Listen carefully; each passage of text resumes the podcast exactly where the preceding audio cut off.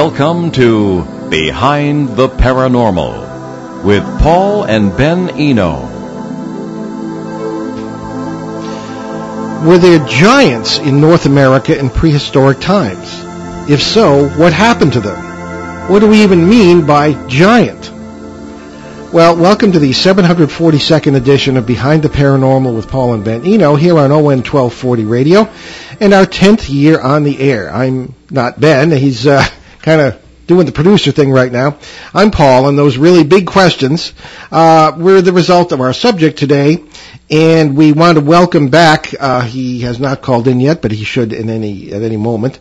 Uh, welcome back one of our favorite guest co-hosts, of course, Steve LaPlume, uh, who has done some research on today's subject, and we're very happy to have him back with us today. I appreciate the invite back and glad to be here. Very good. All right. Uh, so, avoiding any further metaphors about size, uh, we will be happy when he calls in to welcome back a guest who has spent many years researching the subject of giants in North America. We welcome your calls today. Uh, and it's 800-449-1240 from anywhere in the U.S. or Canada, or 401-766-1240 from just about anywhere else. Send emails uh, before, during, and after the show to paul at behindtheparanormal.com. And I will introduce Jason here and hope for the best. This is the second week in a row we've had a little guest troubles. Uh, Jason Jarrell is an investigative historian, avocational archaeologist, and public speaker. Other than ancient history, his studies include philosophy, comparative mythology, religion, and depth psychology. He is a frequent guest on, as soon as I turn the page, on numerous radio shows and podcasts focused on ancient history, cultural studies, and politics. He has also appeared on Ancient Aliens, the television series, and this is his fourth appearance on Behind the Paranormal. His website, https www.paradigmcollision.com, P-A-R-A-D-I-G-M collision, C-O-L-L-I-S-I-O-N dot com. Got all that? Got it. Okay. well, as soon as he calls it, we can start a discussion. In the meantime, uh, Steve has done some. He's here today because uh, he is very interested in the subject of giants. Yes, I am. And uh, what do you have to say about the subject, Steve? Well, actually, um, my interest uh, comes from my my mother. Um, on her side, she had a lot of tall people. We were just discussing back in the 1880s. She had some aunts and uncles that were six foot seven, seven foot two, just Yep. huge people. Um, so I'm the runt of the family. well, on that happy note, uh, I believe our guest has called in, and we will get right uh, right to Jason Jarrell on the uh, subject of prehistoric giants. Now, I, now, we maybe had some of them, but the the ones you discuss are pretty much uh, more recent. Um, okay, Jason, are you with us? Oh well, that's that's good to know. Don't hesitate like that; it sends up my blood pressure. Right. Jason, uh, we're here today with uh, our special guest co-host, of course, obviously Ben, and uh, special guest co-host Steve LaPlume, uh, who's very interested in the subject. And uh, Ben, why don't you take it take it away with the first uh, questions here, if you. I prefer to ask a question instead of taking it away. Uh, Well, all right. well, Jason, well, welcome back to Behind the Paranormal, first of all. And it has been exactly two years since your last, uh, uh, you know, show with us. So, what exactly is the evidence that there were giants? And is there anything uh, new on the front since you were last on the show? Okay, so um, the evidence actually goes back in time. Uh, in the 19th and early 20th centuries, uh, press reports, local township and county histories, and antiquarian journals recorded the discoveries of unusually large skeletal remains from burial mounds and other prehistoric tombs in North America. And many of the accounts describe skeletons ranging between seven and eight feet in height, while a lesser number of reliable reports describe individuals approaching nine feet in height. Uh, these unusual skeletons were frequently described as possessing large, thick crania, massive lower jaw bones, as well as occasional supernumerary teeth.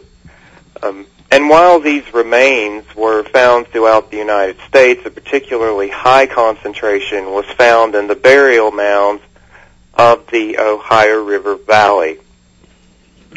So, in 1879, uh, through an act of Congress, the Smithsonian Institution was directed to conduct excavations in the burial mounds, not just in the Ohio Valley, but in, throughout the entire greater Mississippi region. And the Smithsonian excavated tens of thousands of mounds. And although their activities were largely destructive to archaeology, some of their agents even sold artifacts on the black market. Um, while their activities were were very harmful to our understanding of a lot of these cultures, uh, their reports, the reports filed by their field agents in the late 1800s, actually describe the discovery of very many of these large skeletons. Now, for example, in 1883 and 1884, uh, an agent named Colonel Norris of the Bureau of Ethnology investigated 50 Adena burial mounds at Charleston, West Virginia. This is part of the Smithsonian's Eastern Mound Survey.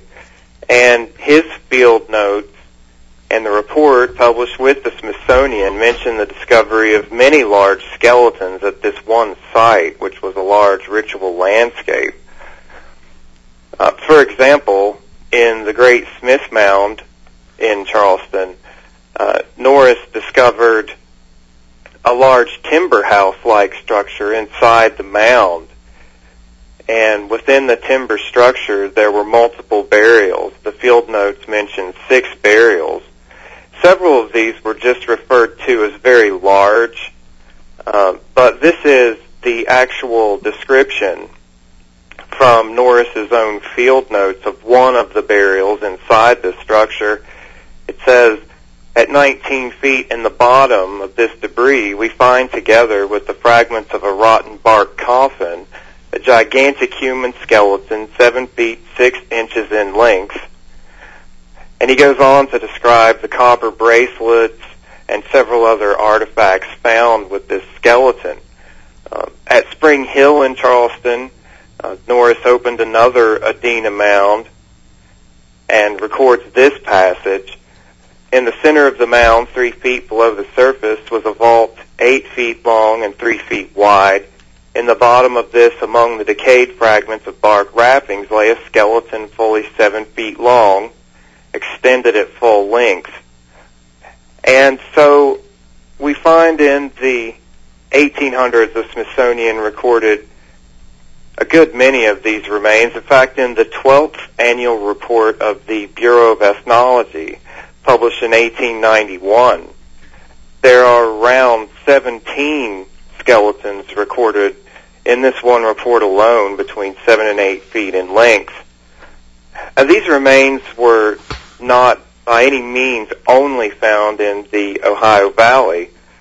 Uh, T. and Cheney recorded uh, similar discoveries in New York State in burial mounds in his archaeological survey, which is called Ancient Monuments of Western New York. And this one was published in 1860. There was a burial mound near Routledge in which Cheney records the discovery of eight skeletons, which were probably also inside of a timber structure inside the mound, and he measures the femur of one of those skeletons as 28 inches.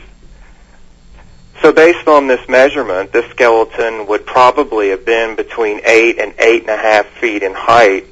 And Cheney, by the way, was a civil engineer who one would think must have had some level of competence in measuring. And so we've also found numerous reports where the Smithsonian agents themselves measured the skeletons by measuring the femurs. We mentioned some of that in our book. So there was all there was always a credible history of finding these large remains and the burial mounds of this culture. And what actually occurred was the discoveries continued all the way up through the 20th century. I think the most recent report that we've cited so far in our work dates to around 1982. Um, during the 20th century, they were actually discovered again by several modern archaeologists whose work is still considered essential to our understanding of this culture. One of these individuals was William S. Webb, who was a physicist who became head of the Department of Anthropology and Archaeology at the University of Kentucky in 1929. And Webb excavated numerous Adena mounds in Kentucky in the 30s, 40s, and 50s.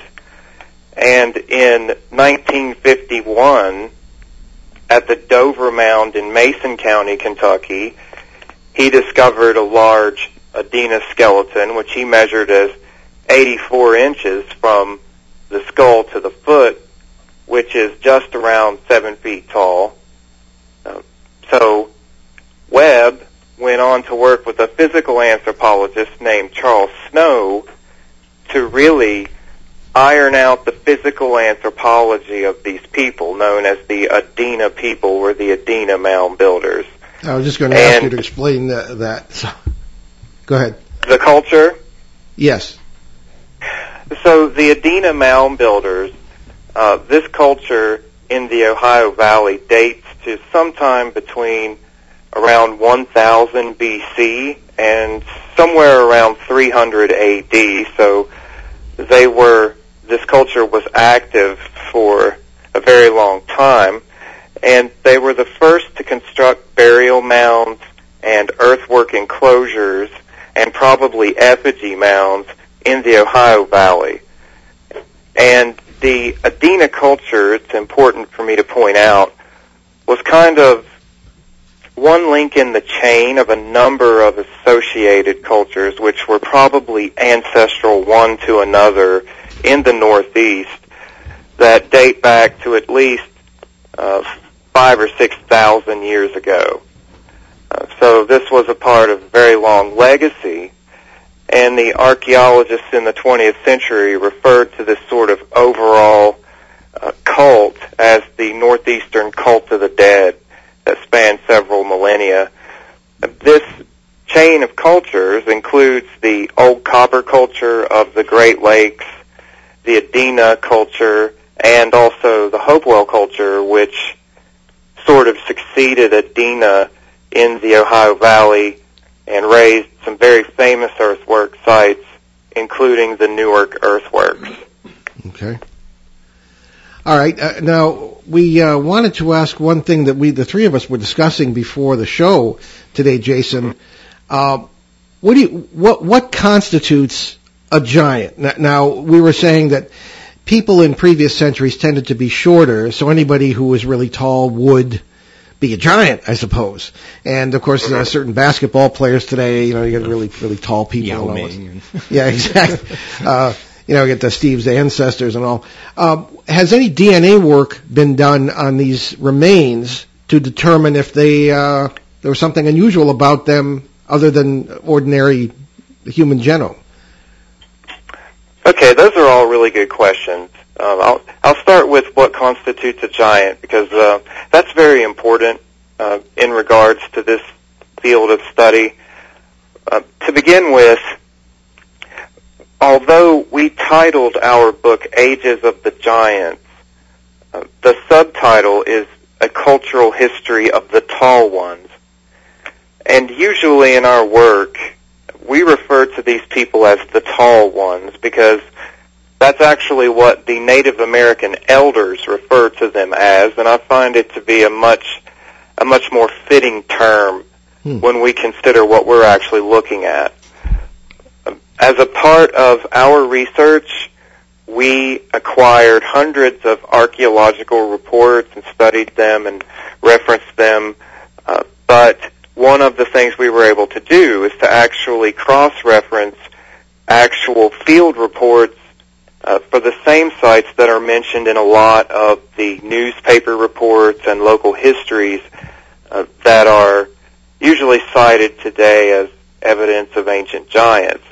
And what we found uh, as I stated earlier, was that the credible reports all seem to be mentioning people who were somewhere between seven and eight feet in height, sometimes reaching as large as eight and a half to nine feet. Hmm. Now today, it's something like one in every 146,000 people is seven feet tall. The NBA in its entire history has had, I think, somewhere between 20 and 25 people who were seven feet tall or over. And these are all statistics that my friend and colleague, Dr. Greg Little, has come up with. Um, when we look at the cultures, in our book we have four major North American cultures that buried these people in their tombs. When we consider that most of the large skeletal remains from just the Adena, for example, date to within a few hundred years of one another. Yeah, that's that's why we feel that this is a true anthropological mystery. Uh, these cultures also engaged in widespread cremation practices, and the archaeologist Don Dragoo from the Carnegie Museum in the 1960s pointed out that even many of the bones that survived cremation appeared to have the large physical characteristics. So that is why we refer to these individuals as the tall ones. In my opinion, there has never been any evidence found to suggest that some of the more sensational reports of people 18 or 20 feet tall being unearthed here in North America, there's really nothing that's ever been found to suggest that anything like that um, specifically could be accurate. Um, so hopefully that sheds some light on on your first question.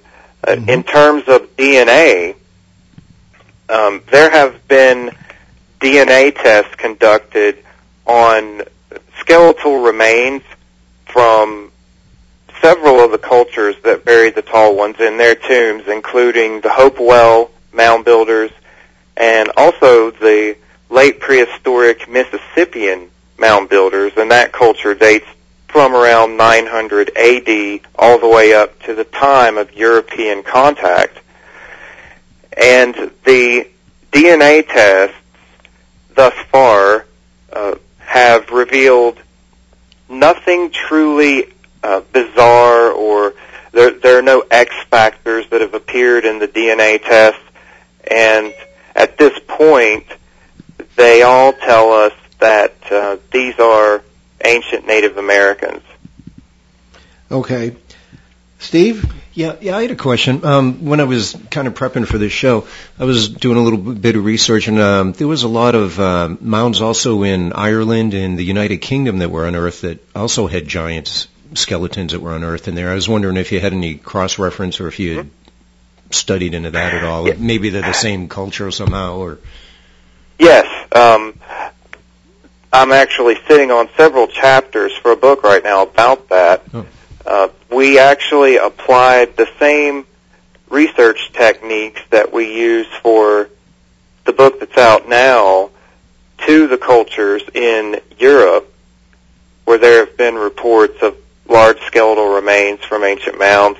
And for, one of the things I should mention, first of all, is that we found that in multiple instances, the European discoveries ended up being from uh, modern cemeteries that have been built near some of the prehistoric hill forts and enclosures in Europe. So some of the reports, which have been assumed to be ancient, were coming from uh, medieval cemeteries that were located near earthwork sites.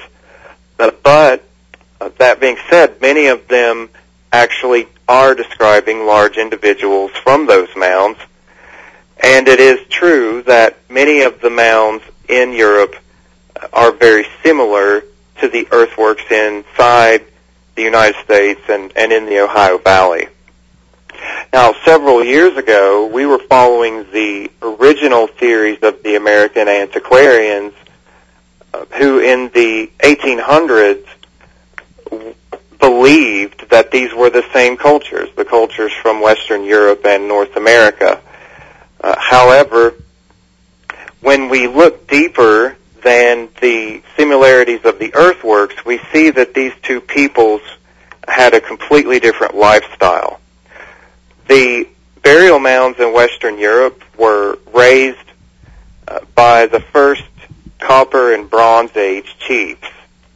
Um, this was a, a cultural revolution that happened in Europe. The Bronze Age people and Copper Age people completely supplanted the earlier Neolithic people, and they brought with them a new type of culture. Whereas in North America, if we just look at the cultures ranging around 4000 BC all the way up to around 900 AD, these people remain hunter-gatherers. Uh, they had no big agra. They they weren't uh, relying on the types of innovations that came with the European Neolithic Revolution. Uh, they did not have uh, a Bronze Age. They they had a Copper Age, and they had fabricated some extremely advanced copper tools very early in their history. Uh, but what we found in cross-referencing the newspaper archives with the actual archaeological reports was that reports of skeletons in North America that were found with either coins or uh, Bronze Age armor, uh, because those things are mentioned in some newspaper reports, they all turned out to be misreports of prehistoric North American copper objects. So there are a lot of reasons why these cultures were different, even though they were superficially similar. Hmm. Okay, uh, I'm going to take a question here, or, or, or offer a question. Jason, um, and I think we talked about this once before, several years ago. The simple issue of gravity and its effect on the human metabolism is multiplied when you have a person of extremely large size. Okay, so I'm thinking of Robert Wadlow, who was um, 20, only lived to be 22 years old. He was he was uh, eight feet 11 inches high.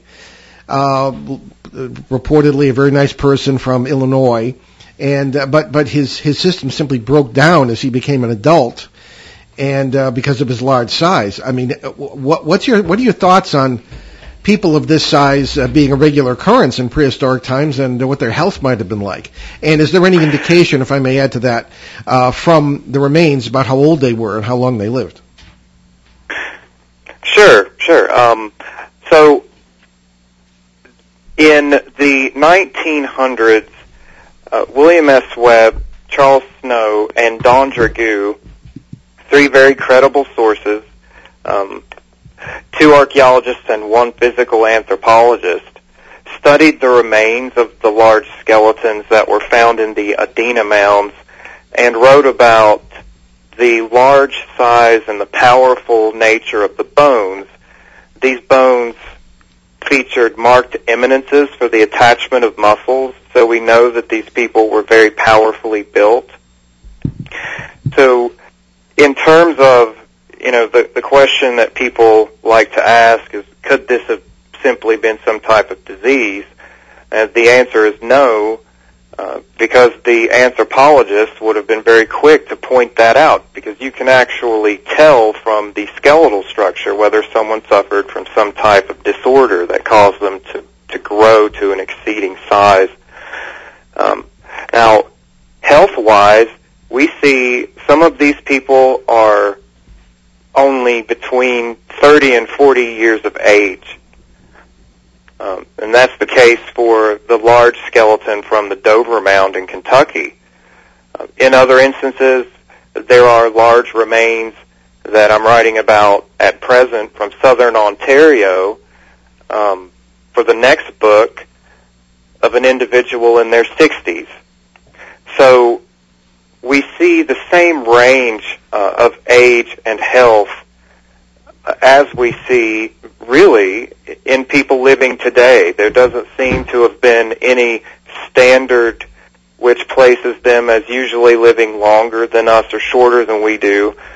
I, I will say that people during that time often enjoyed a better health than we do today, but that's because the hunter-gatherer lifestyle, depending on the the resources of the environment you're living in, can be far more beneficial to human health and longevity than a sedentary lifestyle that's based on the type of food industry we have today. Yeah, you're right.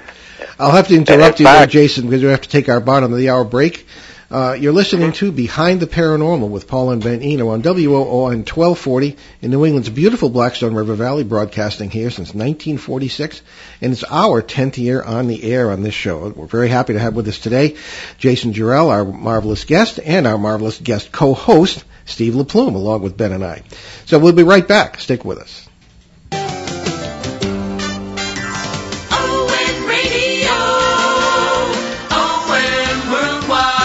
Hi, this is Joe Callahan. Join me weekday mornings 5 to 8 for the ON Morning Fun Show. We'll have local news, state news, national news, Lou Mandeville on sports, great music, fun features, and trivia. Weekday mornings 5 to 8 on ON 1240 WOON Woonsocket Radio.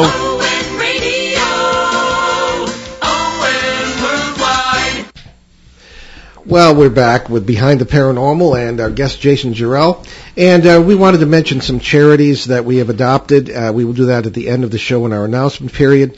Uh, but they involve uh, veterans charities and charities for Haiti's orphans and charities run by people we know. And there are links to that on our website, behindtheparanormal.com.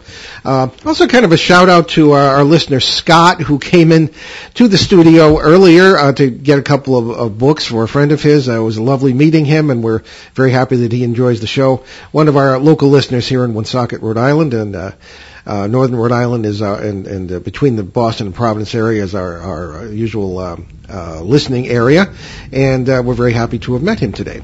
So let's get back to our questions. Uh, now, Steve, do you have uh, further questions for Jason? Um, no, not at this time. Okay, so we'll continue. Sound like a lawyer the way you said that. Had to stop uh, and think for a second. Okay, the prosecution rest. All right, so Jason, uh, very, very. Um, I, I, think that's a very satisfying answer you gave to the the question of the medical issues here. Now, where did these large, the, these tall ones come from, and were they just absorbed into the population later? I mean, what, what, what was their origin and what was their fate, as far as you know? Okay, so the first book really is an archaeology book. It covers around 4,000 years of ancient cultures and shows, um, and basically gives the reader the evidence that these people existed in the past. The sequel that I'm working on now is is really devoted to answering those kinds of questions that you just asked. Uh, the readership has asked uh, over the last year or so that we try to address these questions and give people our own theories. And uh, in terms of where they came from, that's that's a very important question. I feel like this is an important mystery for anthropology because some of these cultures that that buried the, the large people in their tombs in North America are only a couple of hundred years old.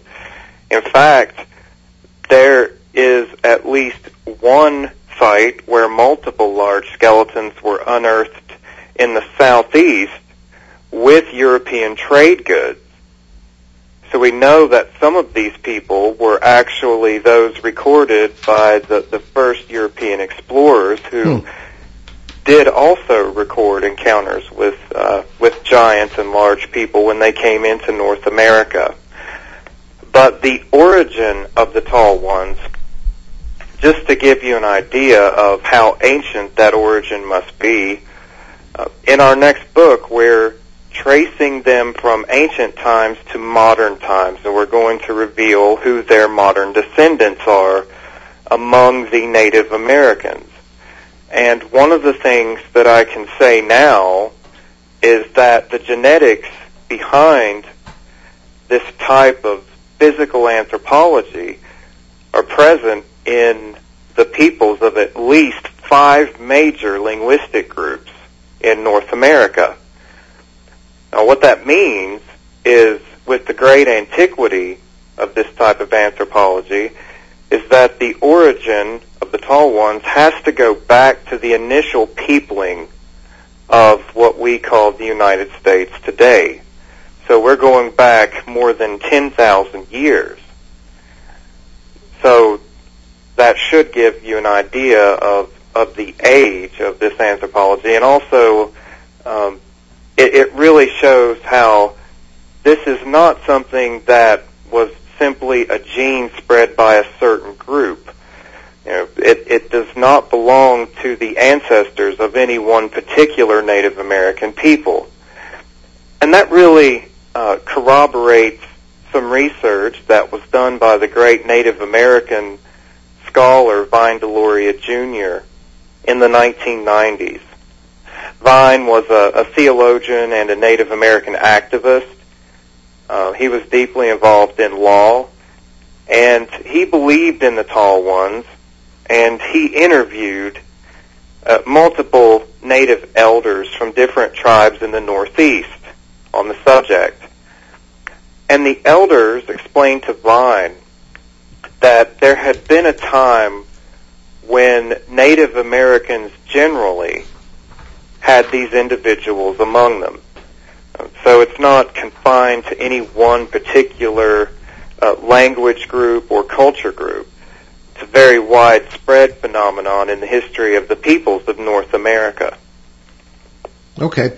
Jason, uh, we're going to give you, actually, Steve has a question, but first I'd like you to talk about your books and your website and, and uh, before we burn up the show and you don't have a chance to do that, where people can get them, etc.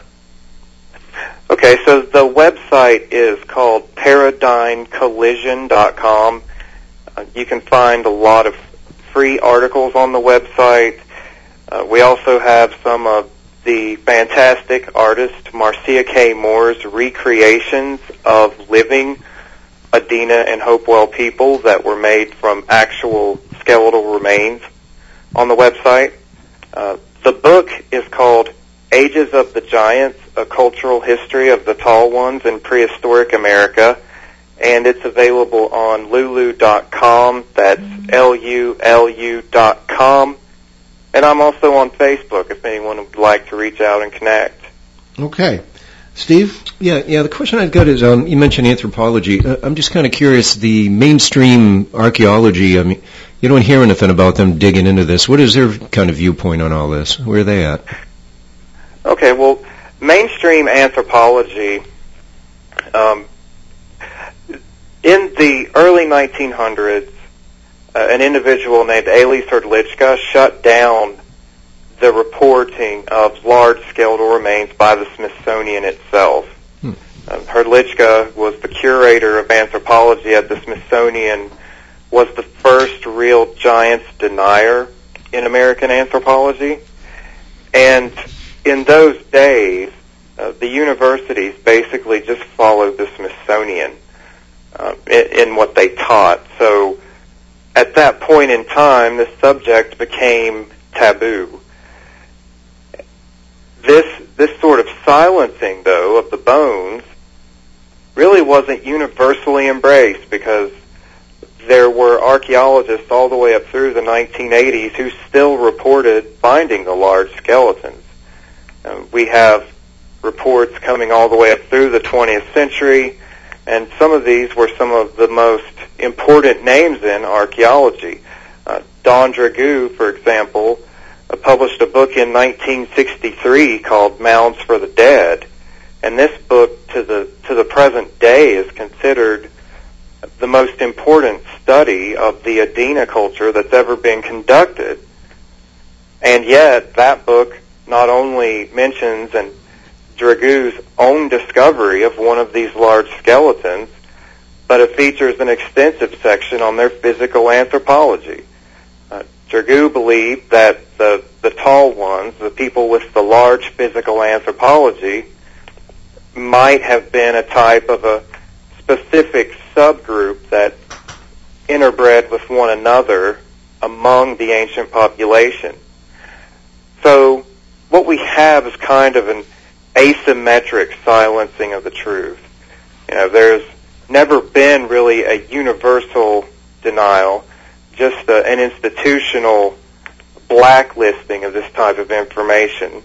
I think today the situation really comes down to, you know, if, if I were an archaeologist and I was dependent upon peer review to receive my funding for projects, and I was going to write about a topic like this that's as controversial as this one, um, I might be tempted not to because the peer review process would probably tear me apart.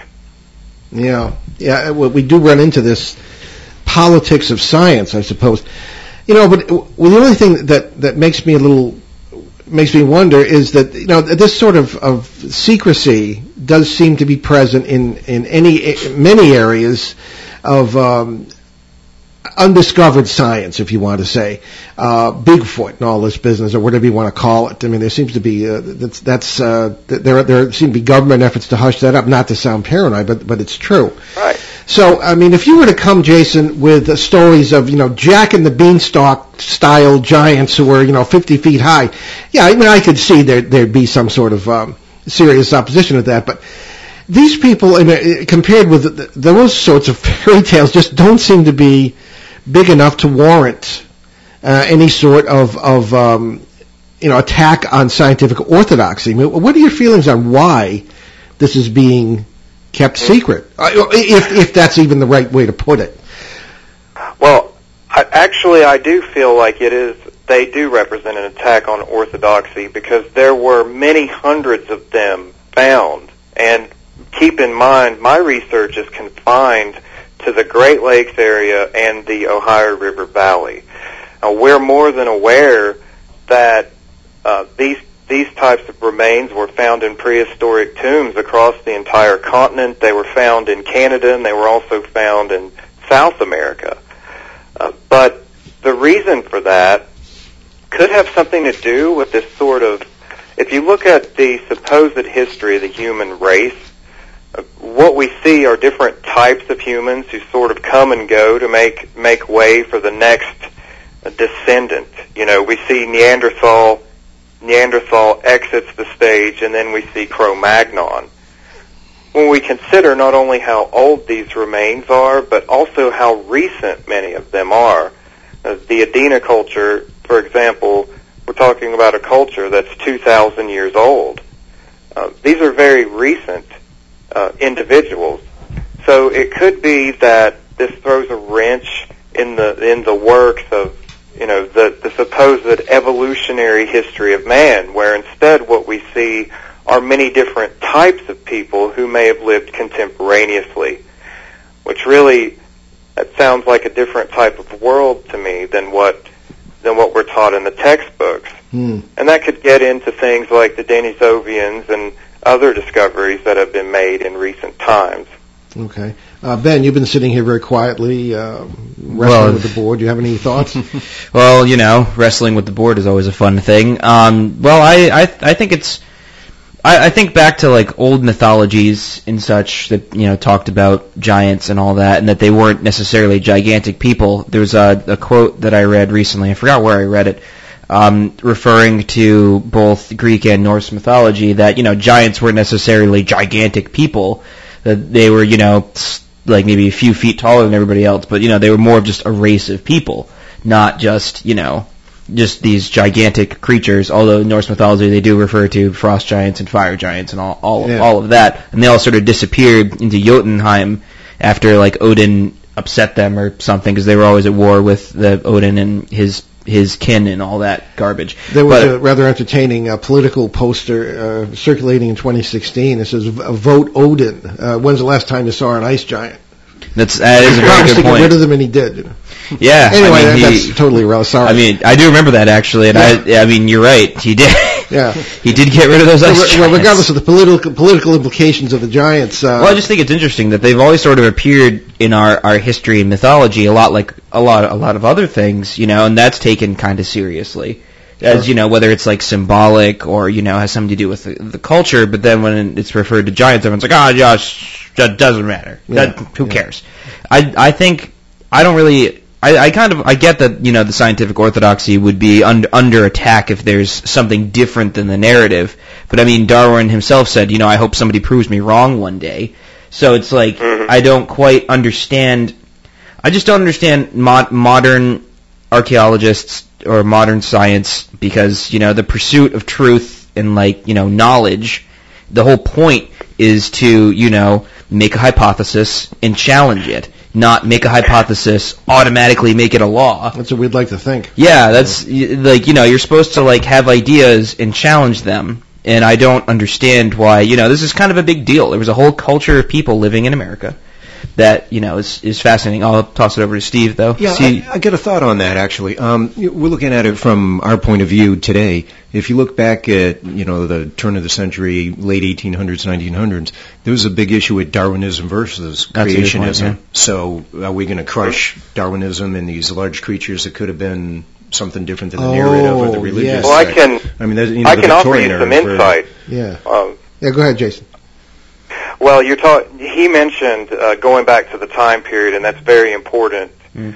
uh, because uh, the individual who initiated the policy of denial at the Smithsonian, Ales Hrdlicka, was a high-ranking member of an organization called the American Eugenics Society. oh dear. yeah. Margaret and Sanger. the at the time uh, that Hrdlicka uh, began denying that the Smithsonian had ever found the large remains, which is still their policy to this day. Uh, the American Eugenics Society had staffed the Smithsonian and the American Association for the Advancement of Science with their own anthropologists. And the reason for that was they wanted to use science to justify racial laws in the United States, and they actually succeeded. Um, by the mid 20th century, we had sterilization laws throughout the United States. We had uh, laws which forbade uh, people of different racial background to marry in some states, and the Carnegie family was actually working with the USDA and the American Breeders Association to begin building lethal gas chambers. And one of the groups that the American Eugenics Society had targeted for elimination was Native Americans. Now, you mentioned Darwinism. Uh, what a lot of people don't realize is that the eugenicists around the world, the eugenics groups in America and Europe, one of the criteria that they look for in the bones of a person's ancestors, which would for them serve as an indicator that they were of a superior race, with extraordinary stature. Hmm. So, if the National Museum had recovered hundreds of skeletons from Native American tombs of individuals of extraordinary stature and build, then that would provide a real problem for the narrative they were trying to sell to the U.S. government and the public regarding uh, the racial composition of the Native American people. Hmm, what a tangled Wow. web we weave, huh? Yeah, because- right. Well, precisely because, and and I'm, I'm thinking of statements by Reinhard Heydrich, the, the, the Nazi death master, you know, the SS and the SA. He had he headed all that under Himmler. Uh, that, that they studied the American eugenics program of the 1920s and 30s and took lessons from it, and, and we all know the result of that. So heaven Yes. help us. Uh, one other point might be um, certainly to avoid that, but also uh, when you, the practic- Ben's practical mom is always pointing out that it's all about bucks, Paul. You know, and so if you had, if you've spent eighty or a hundred grand to get a degree, an advanced degree in anthropology or, or archaeology, and somebody comes along and questions it, and findings come along and question it, I think it's only human that you're going to, unless you're really, really honest intellectually, you're going to um, oppose that. So I think that's another factor that uh, goes Well, I again, can give you an orthodox. example. No, go ahead, Jay. In in 2016, I gave a presentation on this information in Ohio to a room of around 100 people, and I cited the 20th century archaeologists that I mentioned earlier who found the tall ones in my presentation. I even showed photographs of one of the skeletons.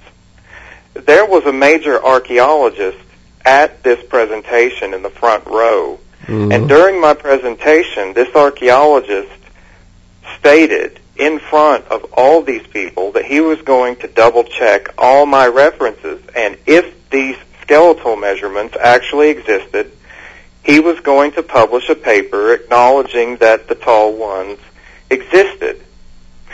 So several weeks went by, and finally I heard back from him, and he had gone and double checked all my references and found that the large remains were true. There was no reason to question the size of the skeletons. But then he said an interesting thing to me, and I think this will provide some clarity.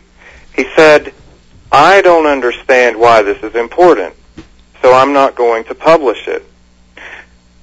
Ladies and gentlemen, uh, the issue at hand here is that academia is deciding for you what information should be important and what should not. Mm-hmm. Now, you may not think that uh, that this information matters, and you're free to discard it. You're free to to think that it, it doesn't mean anything. But for those people who do believe that it's important, shouldn't that be made available? Shouldn't that be acknowledged? Yeah. Well, I think it's kind of a big deal because I mean, you know, it's a, it's a link to some of the history that we've lost. I mean, we as humans tend to, you know, discard parts of things that, you know, are don't seem very relevant. But I mean, you know, whether there's like wars and stuff, people with interesting stories to tell and whatnot, they just they just disappear. Like you know, the early invasions of like the UK by um, you know various invaders there's so many like writings and stuff that are lost, or even you know like the burning of the Library of Alexandria. Oh, good so so many things are just lost to human history that it's it's kind of a big deal that there's like a whole civilization of people that lived here that we know little to nothing about, and that our our trusted organizations, you know, for uh, in higher learning, don't don't care, and it's a kind of a big deal. Well, maybe Jason has a thought or two on this in our last few minutes, but this uh, I'm thinking of, of the entire scenario we painted here with the Giants. It could be the tip of the of a of, a, of an intellectual iceberg in the sense that there is um, a great deal of empty history. Uh, we have a million years. We're always pointing this out on the show that we know nothing about when people were existing, and and there there are Michael Cremo. I'm thinking of um, in his his book Forbidden Archaeology points out all sorts of bizarre artifacts that indicate that um, humanity probably has risen and fallen in the sense of stone tools to power tools as many as four, perhaps even five times. Uh, indigenous cultures around the world have similar uh, beliefs about this, and that's just, and we are still presented with a, for the most part, a linear vision of history. You know, we started in the caves, we ended up here in the, the WON, that sort of thing. Any thoughts on that, Jason? Oh, certainly, and, and I, I appreciate the reference there to Cremo's book. That's an excellent book. Mm. Um, you know, when we we go back twenty five thousand years, and you know that may be a long time. It may not, uh, as you just you just pointed out. Um, but when we go back twenty five thousand years, uh, some of the earliest tombs that we know of from that period, we see people who carve toys for their children. We see people who were getting together to hunt mastodons. We see people who, even in the coldest parts of Europe, were able to construct homes that were so warm that they slept naked inside of them. We see terracotta figurines uh, of some type of a goddess cult, and we see an advanced burial cult.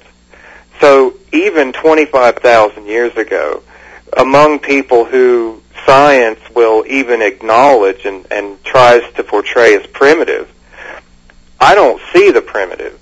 Mm. Uh, I'm seeing people who seem to have gotten on rather well, who seem to have known what they were doing.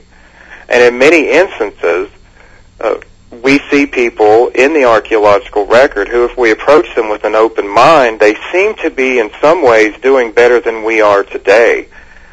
I think that our technology has actually made us very uncivilized. And when I see the ancient cultures in North America or Europe, or even going back to the Upper Paleolithic, sometimes I wonder if I'm looking at people who may have chosen to reject the path that we're on today Uh, it's very arrogant of us to consider ourselves more advanced than anyone who came before us.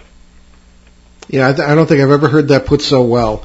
As we're always saying, I'm always chilled when, and we attend a lot of UFO conferences, and they say, "Oh, well, these advanced people." Well, well I'd much rather have advanced people morally and spiritually than technologically. Who was the most advanced civilization in the 1930s in that sense? Are the Nazis who adopted an American eugenics program. So, um, very well put. Any final thoughts, uh, Steve? No. Okay, Ben? I'm good. Oh, I I always like to have a have a little laugh at our, our friends on at, at slight of an expense to our our friends on Ancient Aliens. I I think I think you know maybe maybe it is possible that someone appeared and messed with us, whatever. That's possible too. But you know I can't I can't say every sort of thing that is on there. Oh, you know the pyramids could have been constructed by humans. It's too perfect. It's like I don't I don't think that's fair to say that Mm. you know humans are very smart creatures and they manage to figure out how to do all sorts of interesting things. So I mean attributing calling them stupid and just saying oh well an advanced society appeared and gave them power tools like that's I don't I don't I just don't think that's fair because Yeah, we've exactly. humans have proved time and time again that like you know that we've overcome certain elements Mhm. whether you know it be you know weather elements or you know all sorts of adversity and managed to survive this long. Okay. Well, Jason, um, we're just about out of time. Thank you tremendously for another articulate approach to this subject, and give us your website one more time, please. Yeah, the website is paradigmcollision.com, and the book Ages of the Giants you can find on lulu.com. That's L-U-L-U dot com. Very good. Thank you, sir. We will talk to you soon. Okay, thanks, guys. Okay. Thank you. Ben, what do we got in the uh, cauldron here cooking this week? Well, double double toil and trouble. Uh, we have next weekend, May 26th and 27th. Meet us at the Saucer Symposium at the KRI Center for Consciousness Studies in Stratham, New Hampshire, and uh, this is the fourth year in a row we'll speak at the uh, Saucer Symposium. And on Saturday, we'll be presenting an entirely new program, Aliens and Exorcism, with some uh, conclusions you won't expect. And we'll also do our second annual live broadcast from there on the 27th with a panel of speakers. And this event helps raise funds for the uh, Exeter UFO Festival on Labor Day weekend, which in turn uh, is a fundraiser for the local Kiwanis Clu- uh, Children's Club there as well. Yeah, they raised over $9,000 last year for children's charities at the Exeter UFO Festival. So on Saturday, July 21st, we'll be back at the Danbury Public Library in Connecticut to present a program on Bigfoot, Mothman, and monsters you never heard of, based on our 2017 book of the same subtitle. And on Labor Day weekend in September, we'll be back at the Exeter UFO Festival in New Hampshire. You know, just a hop, skip, and jump away, really, uh, with a new presentation and our annual live broadcast with a panel of speakers. As we uh, said, there is, or this is a great annual uh, fundraiser for the Kiwanis uh, Children's Club or Kiwanis Club Children's Charities uh, in southern New Hampshire. And then on Columbus Day weekend in October, we'll once again uh, be at the Greater New England UFO Conference in Leominster, Massachusetts. Now, Steve, um, Steve is a man of mystery. Uh, however, uh, tell us if, if is there any place people can find out more about you? You have a new website, I understand. Um, no, I, actually, I'm just starting to get a website going. Um, it's going to be a YouTube channel. And it's going to be called uh, the Roland Thompson Project. But um, give me a couple months to get that. Okay, going. well, next time around, you will we'll give you a big splash on that. All right, very sounds good. Uh, Steve, uh, we thank you for coming all the way from um, Indeed. our home away from home, New Hampshire, Yeah. uh, today down here to Rhode Island to be on the show with us. So our 2016 book, uh, Ben's and mine, uh, Behind the Paranormal, Everything You Know Is Wrong, is now available as an ebook on Amazon Kindle and Apple iTunes. Uh, it's available in stores as well, but people have been asking for that ebook for a very long time. So let's see, Ben, uh, what uh, what do we have coming up next week? So next week, uh, skipping a few pages ahead of me. So next week, which is uh, the 27th of May, uh, we'll be doing, uh, we'll be broadcasting live from the Saucer Symposium. Which we with- just said, I guess. Yeah, Actually, we didn't say that. we didn't. Okay. No, but now, now you know. Uh, so uh, from the Saucer Symposium, we'll we'll have a cast of thousands, except it won't be thousands. It'll probably be slightly less than thousands. Um, that'll include uh, Shane Searway, Andy Kitt, uh, Bob Schroeder, uh, Mike Stevens, Willie Hassel, Lynn Nickerson, uh, Phyllis Edger, uh, Edgerly Ring, uh, Ronnie LeBlanc, Bill Brock, Tom Spitaleri, Carolyn LaRock. There's just so many names. Yeah. Uh, Valerie uh, LaFaso, uh, Pat Lewis, and of course uh, Alexander Petikoff, who was incredibly late to the show last weekend. So hopefully he can make up for it Oh, next week, him. unless right. unless he's really late to that too. And with any luck, uh, Steve will be able to join us on the panel as well, uh, and, and we'll uh, we'll let you know. You have to tune in to find out. Indeed. Uh, now, of course, the event itself is uh, is very uh, available, and uh, check the uh, fourth annual Saucer Symposium on Facebook, and you'll it'll bring you to all the information. Cool. So, uh, okay, there we are. So, Steve, what's your quote for today? Yeah, it's a very personal quote because I've made a few mistakes in my past. Haven't the, we all? the quote is, "The glory of youth is the ability to survive your own mistakes." Okay, I'm Paul Eno. I'm Ben Eno. And I'm Steve LaPlume, and thank you for joining us on this great cosmic journey, and we'll see you behind the paranormal. Return to this radio frequency 167 hours from now for another edition of Behind the Paranormal with Paul and Ben Eno.